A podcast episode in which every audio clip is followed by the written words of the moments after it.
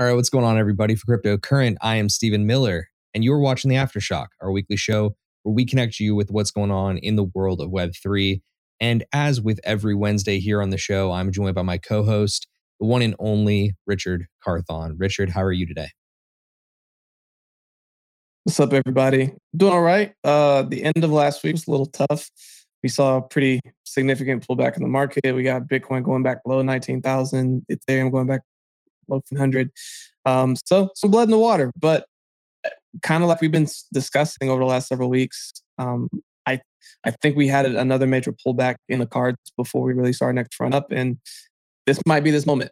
Um, time will tell, but uh, we will see. But otherwise, how are you doing? I got to tell you, dude, I think that everything that you and I have been talking about over the last four or five weeks of episodes is kind of coming to fruition right now you look back and you'll notice that we've talked a lot about we don't think the bottom is necessarily in. We see some consolidation coming. We see the Fed making statements randomly that will send the market downward. Um, it's just kind of coming to a head. So, a lot of other people in the market right now are speculating that we're going to see the true bottom of this market in Q4, which I kind of buy into just based on the way that people have been operating over the course of the last few you know, weeks and months.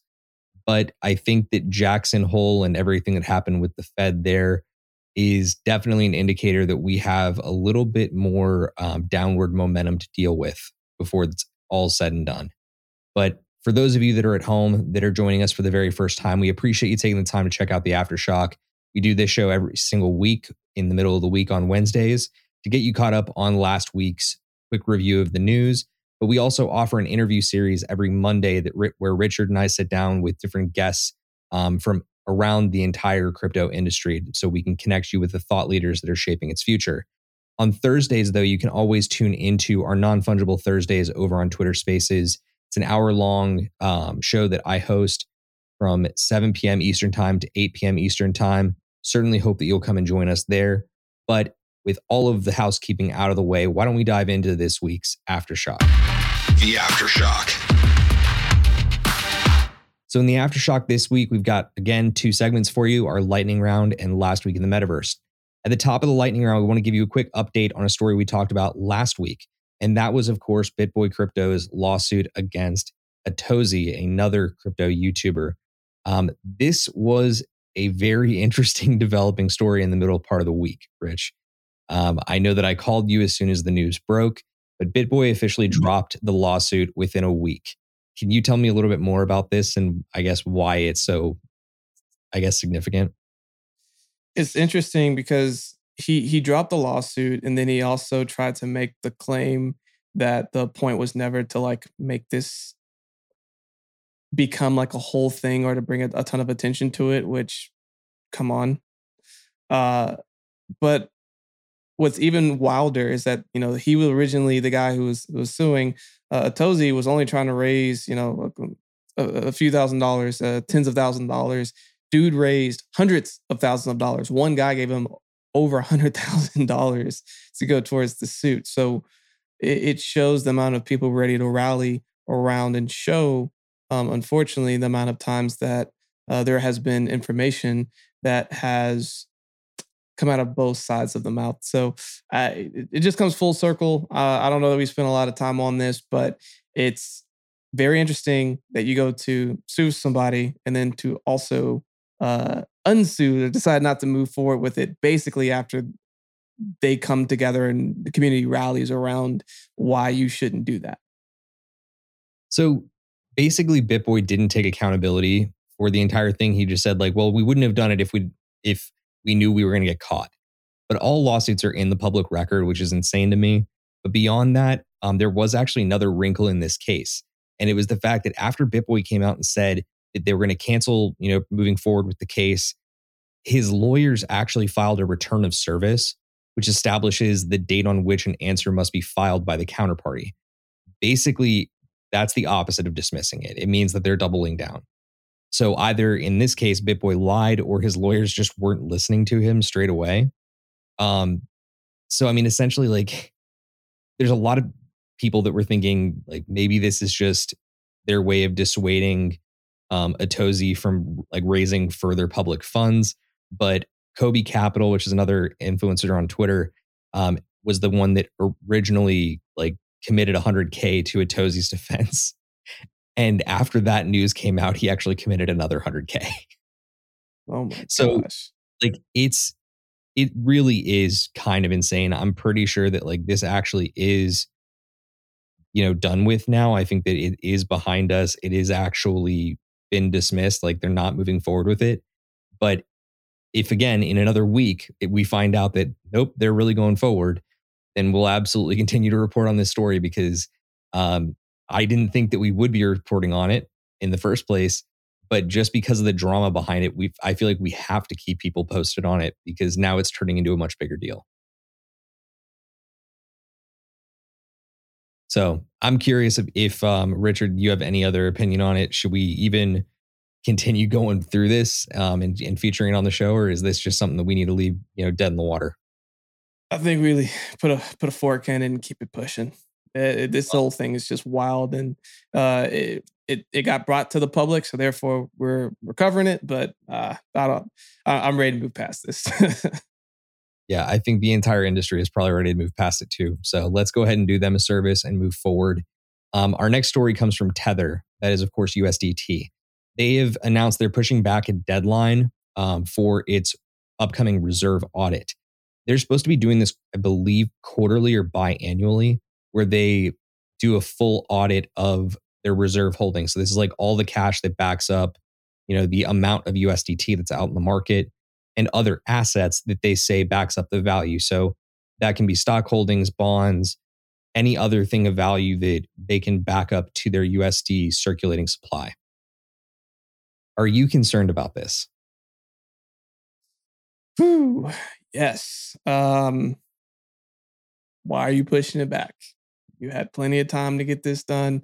There's, I mean, there's already been several concerns driven around USDT and really being able to show an audit of do you actually have all the money that you're trying to have a one to one stable coin parity for and it's uh it's probably not good that they're pushing this back so Yeah, I'm personally of the mind that this is further evidence of the fact that they don't have what they need to back it up. I think they're trying to do something behind the scenes to make sure that their finances are a lot closer. But if they can't get this right, you can probably bet that we're going to end up down the pathway of a singular, um, you know, uh, stable coin offering, probably in that of USDC in the future. Uh, there's a lot of people that would personally prefer that, but um, I'm curious to see how this one develops, Rich, and I hope they they resolve it. But otherwise, for right now, it's not a good look. Let's move into our third story. So the SEC has officially announced they're delaying VanEck's third spot Bitcoin ETF application. It's like what else is new? They, the SEC is so arbitrarily making decisions these days. It, I'm shocked that they have not gotten any type of you know slap from the government or from you know lawmakers on Capitol Hill. But dude, they just they keep doing it. There's no reason they should be continuing to you know push off spot Bitcoin ETFs at this point. So I'm curious, like, why do you think that we're continuing down this path? um we're getting close to midterms and they're probably just saying look we're going to kick this can down the road until after we see what happens there and then see what happens like that's the only logical thing or one of the few logical things i can think through uh, other than there's like you said not a whole lot of reason why they keep pushing it there's there's really not a reason There's actually something that came out over the weekend, and I can't remember for the life of me who it was that made the statement, but it was somebody at the SEC making a claim that one of the most decentralized token offerings on the market was actually a security. And it very, very clearly, in the face of the Howey test, was not a security. Like they did the decentralized offering, they um, the way that it needed to. It did not go out to private holders or like you know private sales. It was hundred percent out to the open market um, in a way that makes it not a security. So I think the SEC is just still vying for as much control as possible in their battle against CFTC for control of crypto. But it's just going to get gross across like the next six months because I think that a lot of people are going to be using this in their campaign statements and trying to make it a part of um, the political um, talking points for this election. So it sucks, but let's go ahead and carry this thing forward. You've got Binance and FTX process last week, both putting in pretty significant bids, vying to acquire Voyager Digital's assets. As you may know, we spoke about this a couple weeks back. Voyager Digital is officially screwed. They went bankrupt. They don't have the ability to um, pay back their loans. They're toast but they still have a ton of assets on hand. And I think that Binance and FTX right now both see the big benefit of of trying to accrue those assets at a discount as compared to just going out on the open market and buying them themselves. Do you have anything that you know the modern consumer needs to be thinking about as it relates to this story?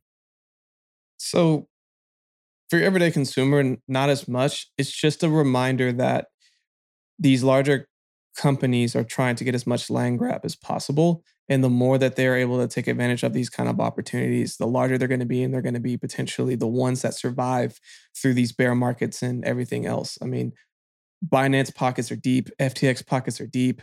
Um, I think uh, I think Coinbase was in the running of doing this, and they recently backed out and said they weren't going to move forward. But it just having the amount of liquidity to be able to go and get these discounted cryptos that you're basically getting on a fire sale I mean, yeah, it's it's it. Why wouldn't you go do it? So the the, the real reason that we want to, to to bring this out was to show you how these larger companies, the ones that are making these types of plays now, be on the lookout for them because in the future, when you're like, oh my gosh, how did they get this big? How did they have all these different things? It's because they're getting these discounted assets so cheaply now that they can keep just spiraling up faster. I think the one thing the consumer should be keeping in mind here is that yeah, it's a bear market. Yeah, dollars are tight. You know, people are all budgeting, you know, based on their own individual situation. And nothing that you hear on this show is ever anything more than financial opinion. We're not here to give you financial advice. We're here to keep you informed. And as it relates to this story, you need to remember that we're in a bear market. But that doesn't mean that, you know, companies have completely stopped spending and that investors have stopped investing. The smart ones are right now trying to buy the dip in the most significant way possible. And that's by accruing assets, basically in like a dollar cost average style, you know, throughout the bear market so that they can continue to lower their principal so that when the market does return to a bull market, they will have made a ton of money on those assets and their investments. I personally am very much so planning on making a considerable number of buys later on this year. Because as I said at the top of the show, I believe firmly that Q4 we're going to be starting to like really key in on the actual bottom of this current bear market. So I would be looking at it from that perspective and look at it as not advice, but almost some some type of minor guidance that DCAing is a really, really strong method to take on while we're in a bear market. So let's go ahead and move into our final story of the Web3 lightning round. And that comes from ecosystem player Avalanche. So Avalanche's CEO slammed a, a group called Crypto Leaks that issued a report claiming they were filing lawsuits against their competitors in the interest of bolstering their market share. I don't know how to read this story.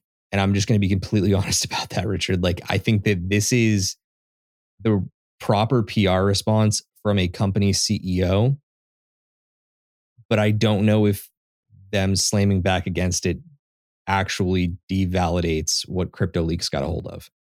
How do you feel about it? Y- yeah. Um, if there's lawsuits and it's, well, I don't know if it's public rep- record if they're technically leaking the information. Like, yeah, the CEO should get in front of it and say what they need to say. But like, if if what they uncovered was was true, then you really can't defend that. That's not like the best way to be trying to approach it, right? So, yeah, uh, it's it's not a good look. It's tricky though, right? Because I think that you all should know by now that Avalanche is becoming one of the preferred ecosystem plays of the real crypto OGs, right? A lot of crypto OGs love Avalanche. They 100% buy into it. They invest in the DeFi platforms over there. They support it. And they're not like all of these different ecosystems, I truly believe, are not above like some shady tactics in terms of winning over market share. But I don't know if this actually like is real. And it's why like I have to remind people about WikiLeaks, right? Not everything that came through WikiLeaks was real, right? They had to do a considerable amount of vetting. And if I know anything about media out in Web3, is they typically run a story before they actually fully review it. And that sucks. Yeah. Right. That's that's a really unfortunate thing because we just we want to be ahead of the beat. We always want to be ahead of the beat. We want to be able to get the thing out, be the first one to market with it. Um, just like you know, with some people at home who like to you know be the first commenter under a video once it posts on YouTube, right? It's my little plug to make right. sure that people know we're over on YouTube. Feel free to go comment. But people really do want to be first to market with it. So they end up sacrificing the validity of the story to just being first. So right now, I tend to believe the CEO of, of Ava Labs, which is the company that develops Avalanche, just because it seems to me that he has a lot more to lose by being wrong than he has from like crypto leaks being right. Does that make sense? Yeah. Yeah. So again, it's his, it's his again, from from his his from, right from his reputation standpoint and from his vantage point, he he did what was necessary. But uh, again, if if what is reported is is correct, then whatever statement he has to say kind of doesn't matter because it's still messed up. Yeah. Well, look, we'll keep you posted on it, and we will, of course, jump into the next part of our show, which is last week in the metaverse. So these are all of your NFT and metaverse related stories. And the first one at the top can oftentimes be interpreted as a FUD piece. And Richard, I know that you and I discussed this before the show. We do not want this to be seen as a FUD piece. We just want it to be seen as a fact piece. Um, we were reviewing data, and as we look back at May, just 90 days ago, we saw um, OpenSea at an all time high in terms of sales volume. And now, 90 days later, we're looking at it at 99% of its all time high um, in terms of current sales volume. It's concerning, but I don't think that it's the end of the world. Can yep. you give me your perspective on this? Because again, I don't want people at home to overread into it. So, during all of the bearish momentum that was happening in the market, we saw a slight glimmer of hope in the NFT market where you saw all of these sales starting to happen. And now that we're kind of looking at it, would probably happen in those moments where people were trying to get liquidity and people were like, great, I'm going to snatch up as much as possible. And so um, in the month of May, the, the highest date, I think it was like close to 400 million plus uh, in, in volume. And that's in one day. That's in one day. Now it's uh, averaging somewhere near 5 million, um, which, you know, uh, 99% deduction is, is pretty significant. But the reason why we don't want this to be a FUD piece is to say that even though the amount of money being spent each day is uh, significantly less, it doesn't mean that you're still not seeing historic things happen in NFT markets. I mean, just recently, a pudgy penguin sold for 400 ETH. Like, what? I mean, how, you have a lot of projects that are still having significant success in a lot of different ways. But what you're not seeing is the vast majority having those pockets, right? You're you're starting to see a, a shrink of let's call it instead of 100% of the market, uh, you have like a lot of bullish momentum. Now you're only really seeing those bullish moments happen in like let's call it three to five percent of the entire NFT market. So uh, the idea is that now is a really cool opportunity to find some either some blue chip NFT projects or some up and comers, so that once we get on the other side of this, you can get in early. Um, but the, the point is, when you see that sort of type of retracement in a market, that means that there's some opportunities out there. And that's where we want to present this as not as a fear and that, oh my gosh, we're going to fall off a cliff and it's going to keep falling down. It's, we're probably getting close to the bottom. I mean, 99%, that's a pretty, I can't get a whole lot lower than there, right? So here are the times to be looking for opportunities. Yeah, I would agree with you there. I think that as I look across the market, like there's still a lot of encouraging reasons to be looking at NFTs, especially because to me, I still believe that it is going to be the onboarding method for, that will lead to the greatest degree of mass adoption that we've seen. Um, I, I firmly stand by that statement. I will not back off of it. And the biggest example that I saw in the last week was a project called Digidaigaku, I think is what it was called. They did a fundraise literally right out the gate. Like they just did their drop. It was a free mint and they secured $200 million in funding. So, like, you cannot convince me that the NFT market is toast. It was a bubble. It's popped. It's not the case. It's just that when the bear market takes a hold, people don't want to just go buy stuff. And I think that there's still a lot of criticism around OpenSea, LooksRare, X2Y2, and the other big NFT marketplaces because there's still a lot that is yet to be told about wash trading. How much of this is just you know projects that are using bots to generate sales volume to make their project look good right? Bits and pieces of that are scattered across the market right now. But when you look at big stories like digidaigaku like there's a lot of really interesting reasons why they're raising that money why they can attract that type of attention it's legitimate you've got other projects that are building really really big content ecosystems Cool Cats just made a huge announcement about a comic. You have Doodles that are moving out, Doodles 2 in like, I think the next month. So there's no shortage of really big pieces of news. Oh, and not to mention Moonbirds. Future Proof, I believe, is next week. So you've got some of the biggest announcements that are still yet to come and a lot of really interesting stuff happening in the background. Just because there isn't volume doesn't mean that you shouldn't be looking at it and trying to stay informed. So I'm going to leave it at that for this um, story so we can jump into the next one. By far and away, like not even close, Richard. This was probably my personal favorite story of the last week because there were so many people that were affected by these recent Twitter and Discord hacks that took millions out of the market, millions scammed away. And nobody knew, nobody how they were actually perpetrated because they technically, every single one of these hacks, they circumvented two factor authentication, which you're not supposed to be able to do. So, as the story goes across the last couple of months, you had players like Beeple, Zeneca, um, you had DeeKay Motion, all of these big time influencers, artists, and um, thought leaders in the space were getting hit with these massive Twitter hacks. And they would eventually push out a link it would be a um, false minting page or a project that was a, announced as a stealth mint. No project does stealth mint. Always watch out for that. But this link got pushed out. People were affected by it. They went and thought, oh, this is a huge opportunity. I got to go mint this. And their wallets were swept away, or they just had a bunch of money pulled out of their wallets and that was it. A scam nonetheless. And it really is painful as a consumer to go through something like that but nobody knew how it happened. Nobody knew how they got a hold of these Twitter accounts. But ZachXBT over on Twitter, who is a big time blockchain investigator, shared a big expose on these recent breaches and found that all of the evidence pointed to one person, a literal kid by the name of Cameron Redman.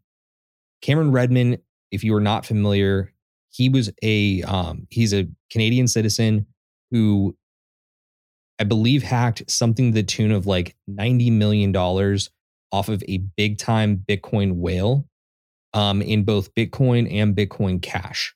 So, combination $90 million. He got arrested and tried as a minor, put away for like a year and a half. They were only able to recover like a fifth of the money. Okay. The rest of it's still out there. ZachXBT was able to not just like go through this entire investigation, but he was able to map the actual movement of all that Bitcoin and Bitcoin Cash. He showed that online, but he also went further in showing exactly how he believes that Cameron Redman is the one that's behind these recent Twitter breaches by mapping every single transaction that was associated with them. So he had a piece of technology called a Twitter panel. And that allowed him to basically go behind the scenes and make certain admin tweaks as if he were um, a Twitter employee. These things do exist out there. It's not, you know, unknown or unheard of. A lot of Twitter consulting firms have them. So that's the current theory around what how it all went down. But he actually went further to show exactly, you know, where Cameron was the time of these hacks and really validate that it very easily could have been Cameron Redman. We do not know if he's been detained yet. We do not know if there's been legal action taken against him yet, but all of the information is out there now. So, with that entire story now said, as quickly as I possibly could, Richard, how do we go how do we go forward from here? Is it just by educating people on what to look out for? I think we just keep an eye on this. It's it's a wild story and it's interesting that you have someone that isn't the authorities that was tenacious enough to go through each of these transactions. Like it's a lot. Like that is that is very time consuming and thorough to try to get to the bottom of this. And it also just goes to show because blockchain is on a digital ledger that is open for the world to see. If someone has the time, the energy, and the want to, they can discover this stuff. This is giving true power to the people. You know, before when you had to do in investigations and everything else, you have to do a deep dive. You have to go in and interview people. You have to go do all of this stuff trying to pull information. But when all of this stuff is virtually available, if you peel back enough layers, you can really start to uncover some stuff. But you really gotta want to. And this is just another example of someone who at the time was like, I'm to figure this out. And now there's enough information that the authorities and whomever can do something about it. And I think that's powerful. I love that the ledger itself is immutable and that we can track all this stuff.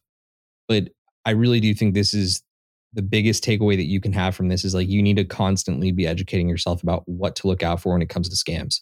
So we're going to continue to try and point out those things to you so that you can stay safe in Web3. Uh, but we will keep an eye on this story as it develops because, again, I want to know whether or not they bring this kid in and try him as an adult finally. Uh, because I'm not sure, based on his digital complexity and the way that his signature looks online, whether or not they're really going to be able to recover any of that money. It doesn't seem like it to me. So no. we'll watch it pretty closely and keep you posted on it. Let's jump into this next story. Um, Richard, did you watch the VMAs on, I believe it was Sunday night? I did not watch them, but I've seen pretty much all the reruns via Instagram. so everybody is still talking, and it's midweek by now, about Snoop Dogg and Eminem performing at the VMAs using their Bored Yacht Club avatars. I think that this is probably going to be one of the big watershed moments for bringing NFTs in front of Gen Z and what are they calling it now? Gen Alpha Dude, or something no dumb. no yeah, so like the the kids, like today's kids, I think that's like this is going to be a big moment for them because this is the first time they're like, holy crap, like what is this? Like, and they're going to start doing research and learning about NFTs. So I think it's really cool. I think it's a big pop culture moment in history, and we're going to remember it. Um, but I don't know if there's any more impact to it than that. What do you think? It's just one of those historic moments. There's been a lot of historic moments on the the VMAs uh, and, and and other awards. Like you know, you have those moments in time where, uh, like for example, the first time Michael Jackson did moonwalk, uh, when uh, Katy Perry brought the Backpack Kid and did the historic move that now every kid and their mother knows how to do. This is another one of those moments where people stop and are like, huh. You have two of the most prominent rappers out there who are now part of this NFT, now I have Bored Apes and understand what this is, and then also did a whole performance in the metaverse. Like it, it, it became real last night. So this could be that moment of people now were are, are trying to follow pop culture into what's to come. Pop culture is usually the, the thing that is the leading indicator of, of what's to come. And last night could have been that moment of showing, like, hey, this is where the future is headed. Yeah, I I laugh because I I want to believe that the VMAs matter, right? I, I really do, and I know that like it traditionally has like better viewership than most other award shows, but this is really, if you want to break it down, right? This is what people at the Super Bowl last year were hoping to see. Yeah, call it what it is, right? Like this is what they were hoping was going to happen at the Super Bowl halftime show, and it didn't, and that's okay um, it's going to be a gradual process. There's nothing to say that next year's Super Bowl won't feature moonbirds. Start the speculation now. Uh, but yeah, I, I, think it's really funny. Um, I'm glad to see that it happened, uh, but I hope that we start seeing more play out of it. It'll be a lot of fun to see more IP utilized in that way. Speaking yeah. of meaningful IP, let's jump into the next story. Sim City. Richard, did you play this at all as a kid? Uh, very briefly, but uh, very familiar. Okay. I'm pretty sure that there is no millennial that like can say that they don't know what this is. Unless they're like Amish millennials. Because truth be told, everyone I know knows something about SimCity or they know about The Sims. But SimCity was one of my personal favorite games growing up. And I think a lot of people, especially in the architecture world and people who like like design, probably started finding some of their roots in design with SimCity because it was the first time that you could truly like plan out and build out a big city. Really cool like simulator online and even, you know, just on your PC back when you didn't have online gaming. Holy crap, I'm dating myself. But the guy behind SimCity, the original designer, Will Wright, just announced that he's raised $6 million to fund SimCity's Web3 expansion. I am not only shocked by this because I didn't think that like they were still deploying SimCity, but this could mean really big stuff for the metaverse, especially if SimCity's tech and the builder can be utilized in a really um, user friendly manner across different ecosystems. Think about that for a second. I think up until this point, like you had to be a really, really complex and well educated 3D modeler to implement any type of metaverse tech if you had SimCity's UI baked into any of these metaverses, it would be so freaking easy to just design your metaverse of choice. Uh, How do you think this is going to go? Well, I mean, you, just like you said, most millennials know what SimCity is. You're getting the lead designer of it. They basically said, Hey, I'm trying to raise money because I want to go build this thing. Of course, people are going to throw money at it. And I think there has a lot of opportunity to, to try to do partnerships with it. I mean, what game designer or metaverse designer right now, if someone says like, "Hey, I have a lead designer from SimCity that wants to have a conversation with you. Do you want to take the call?" They're, yeah, yes, they are. so there's nothing but upside for this right now. Yeah, it's it's going to be a really interesting development, um, and we're going to keep an eye on it for sure. Um, I don't know if six mil is going to be enough though. I think that's probably my biggest concern here. Oh, uh, but we'll see. Easier. It's just to get the wheels running. It's all good.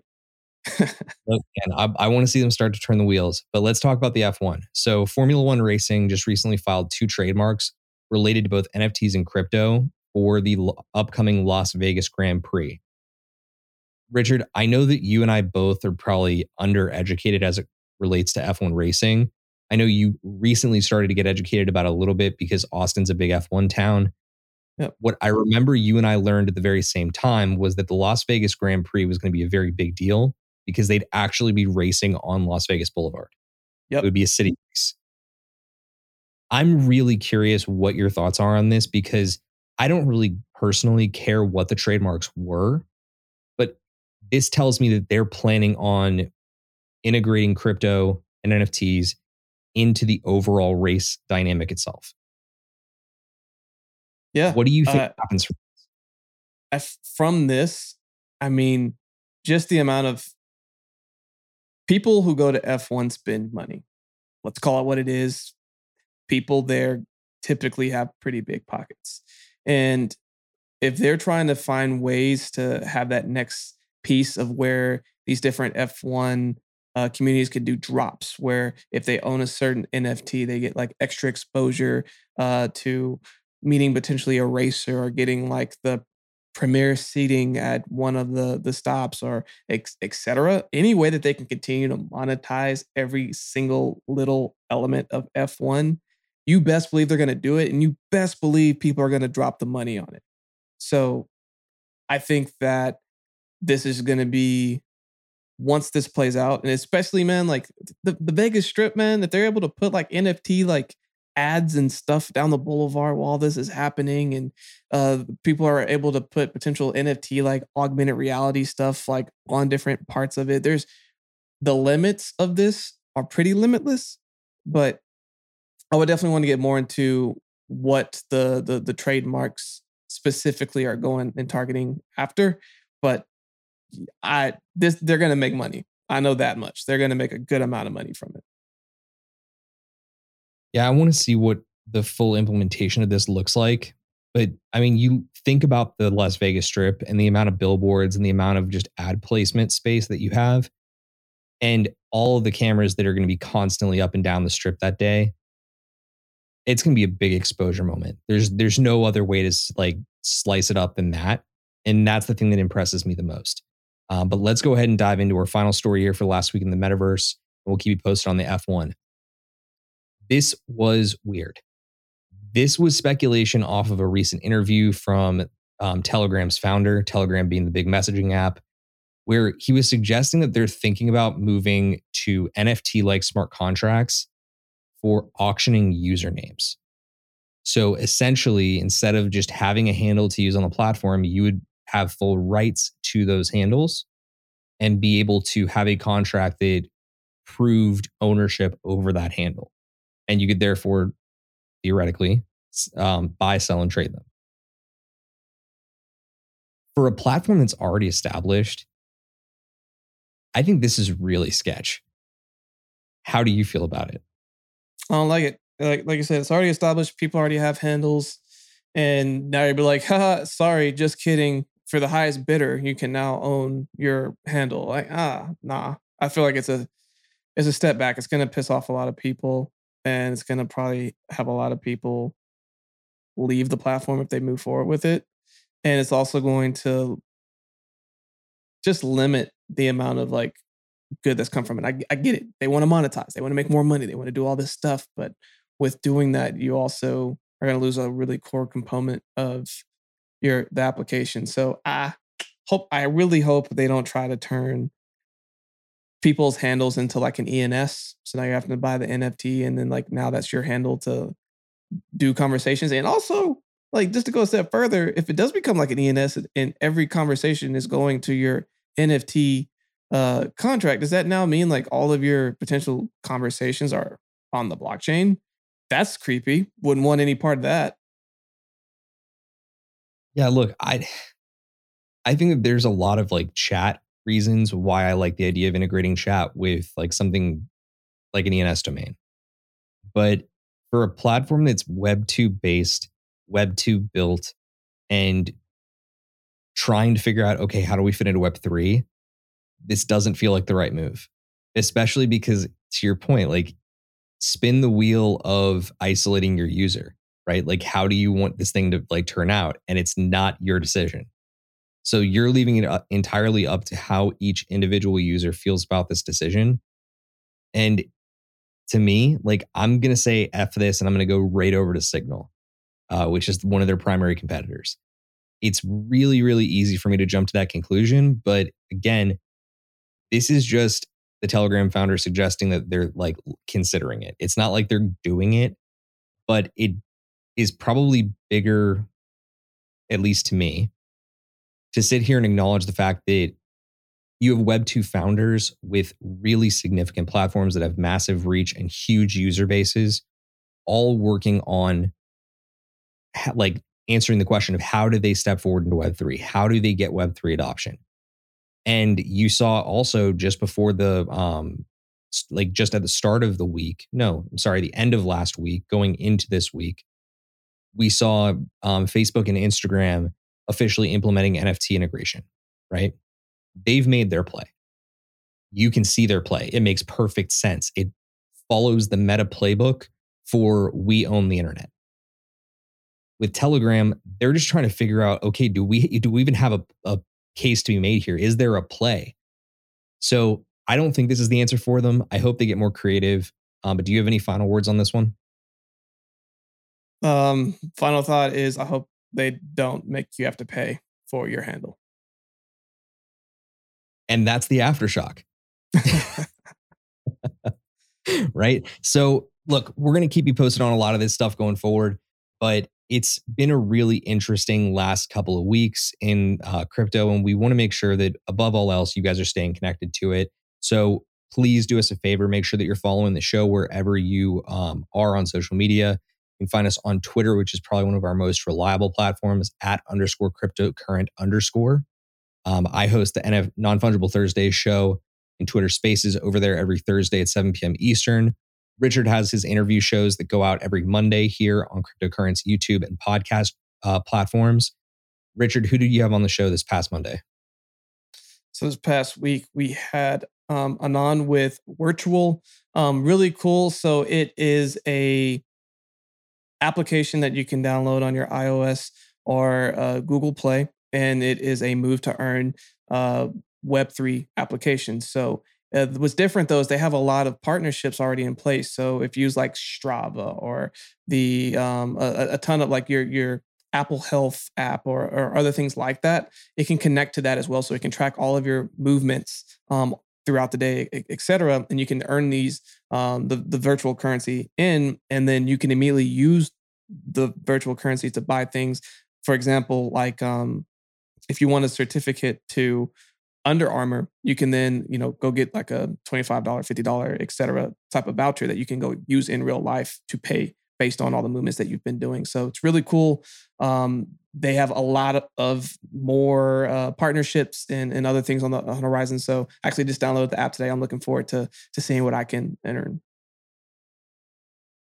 Definitely a space to keep an eye on. Their big competitors right now are Sweatcoin and STEPN. And I think that for what I'm seeing out of virtual, I'm very, very interested in, in how they compete. So I will be keeping an eye on that one myself. Again, if you are new to our show, please make sure that you're following wherever you favorite podcasts, subscribed over on YouTube. And you can, of course, follow Richard at Richard Carthon, or you can follow me at Steve Miller underscore PHX. This has been the Aftershock. I've been Stephen Miller. He's been Richard Carthon. And we will hopefully see you next time for another edition of the Aftershock. But until then, stay cryptocurrent. We'll see you next week. Thank you for joining us for another episode of Cryptocurrent. Cryptocurrent is a cryptocurrency and blockchain education platform that's bridging the gap between the curious newcomers who are just discovering the space and the thought leaders who are shaping its future. All opinions expressed by Richard Carthon, the cryptocurrent team, and their guests on this show are exclusively their own opinions. This show and any other cryptocurrent production is exclusively for informational purposes.